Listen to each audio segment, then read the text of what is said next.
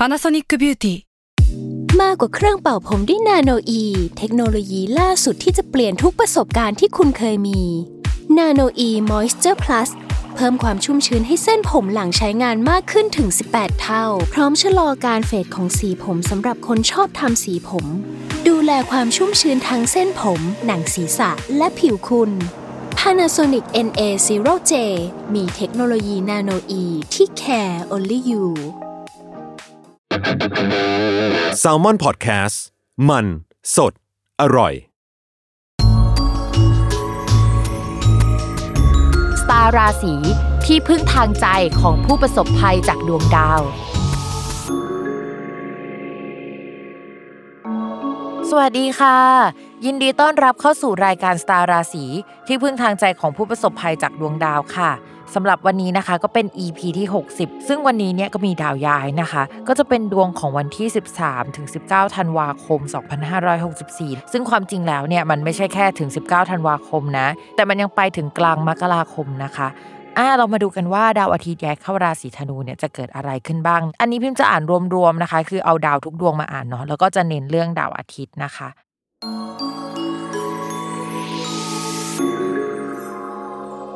ชาวลัคนาราศีมังกรเนี่ยเอาจริงที่น่าสนใจในเดือนนี้ก็คือดาวศุกร์มาทับชาวลัคนาราศีมังกรซึ่งจริงๆมันก็ทับสักพักใหญ่แล้วเนาะแล้วมันก็จะทับอยู่ตรงนี้อีกพักใหญ่นะเพราะว่าดาวศุกร์มันดันวิปริตระหว่าง2ราศีก็คือมังกรกับธนูพอดีนะคะมันจะอยู่ตรงนี้ไปจนถึงประมาณมีนาเลยมั้งทั้งที่ปกติแล้วดาวศุกร์เขาเดินเดือนละช่องกว่าๆอะไรประมาณนั้นเลยนะคะแต่ช่วงนี้เขาเดินวิปริตหน่อยนึงแต่ว่าก็ดิฟกับดวงอาทิตย์ไม่ห่างกันมากอะไรประมาณนั้นนะคะสำหรับชาวลัคนาราศีมังกรก็จะมีงานใหม่เข้ามาซึ่งเป็นความรับผิดชอบที่หนักหน่วงพอสมควรทำให้เราขยับตัวไปไหนไม่ได้นะคะต้องระมัดระวังเรื่องความเครียดแล้วก็สุขภาพนิดนึงสำหรับชาวมังกรแล้วก็ภาระอะไรใหญ่ๆที่มันเป็นเรื่องใหญ่ๆก็จะมาลงที่มังกรหมดเลยอาจจะมีลูกน้องใหม่ๆมาแล้วเราก็จะต้องไปสอนเขาอะไรประมาณนี้นะคะเรื่องเกี่ยวกับคนเนี่ยก็จะมาอยู่ที่มังกรแล้วก็ระวังเรื่องน้ำหนักขึ้นเป็นพิเศษนิดนึงนะคะของไม่อร่อยก็กินอร่อยช่วงนี้งงมากนะคะสำหรับคนมังกรเนาะ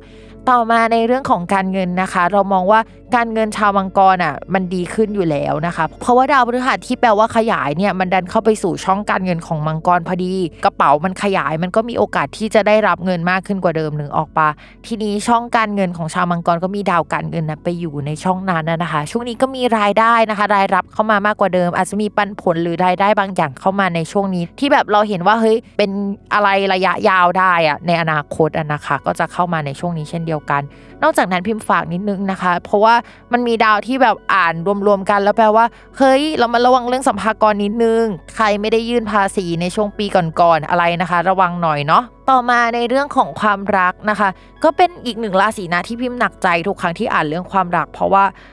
ชาวมังกรมันแบบว่าไม่ได้ดวงความรักดีขนาดนั้นในภาพใหญ่นะคะมันจะต้องรอดาวพฤหัสย้ายไปก่อนอะไรประมาณนั้นแต่ถามว่าตอนนี้มีคนเข้ามาได้ไหมมองว่าได้แต่เข้ามาแบบขมๆเข้ามาแบบว่าไม่ได้ชัดเจนไม่ได้เปิดเผยขนาดนั้นนะคะหรือว่า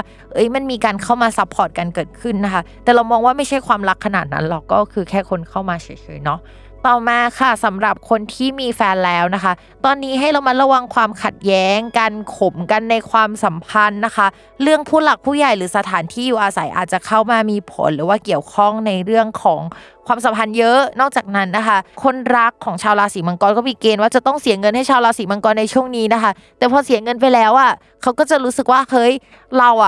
ทำตัวสมกับที่เขาเสียเงินให้ไหมอะไรประมาณนี้นะคะอันนี้พิมพ์สมมุติเล่นๆนะสมมุติว่าชาวราศีมังกรมีแผนว่าจะออกกำลังกายลดความอ้วนจ้างเทรนเนอร์มาแต่ว่าแฟนก็บอกเดี๋ยวเสียตังค์ให้แต่ชาวมังกรก็แบบไม่ยอมไปออกตามที่แบบเทรนเนอร์บอกอะไรแบบนี้ก็ได้นะก็คือจะรู้สึกหงุดหงิดกันในเรื่องนั้นเป็นพิเศษแหละประมาณนั้นเนาะก็เรามาระวังเหมือนกับว่าบรรยากาศของความสัมพันธ์สักหน่อยนึงถ้าสมมติว่าอยากทำกิจกรรมอะไรที่เหมือนกับว่าคนรักเนี่ยเสนอให้ว่าทำไมอะไรเงี้ยก็ต้องคุยกับตัวเองนิดนึงนะว่าจะทำจริงๆหรือเปล่าประมาณนั้นนะคะโอเคค่ะสำหรับวันนี้นะคะก็จบกันไปแล้วสำหรับคำทำนายของทั้ง12ลัคนาราศีค่ะอย่าลืมติดตามรายการสตาร์ราศีที่พึ่งทางใจของผู้ประสบภัยจากดวงดาวกับแม่หมอพิมฟ้าได้ในทุกวันอาทิตย์นะคะทุกช่องทางของ Salmon Podcast ค่ะสำหรับวันนี้แม่หมอต้องไปก่อนเนาะสวัสดีค่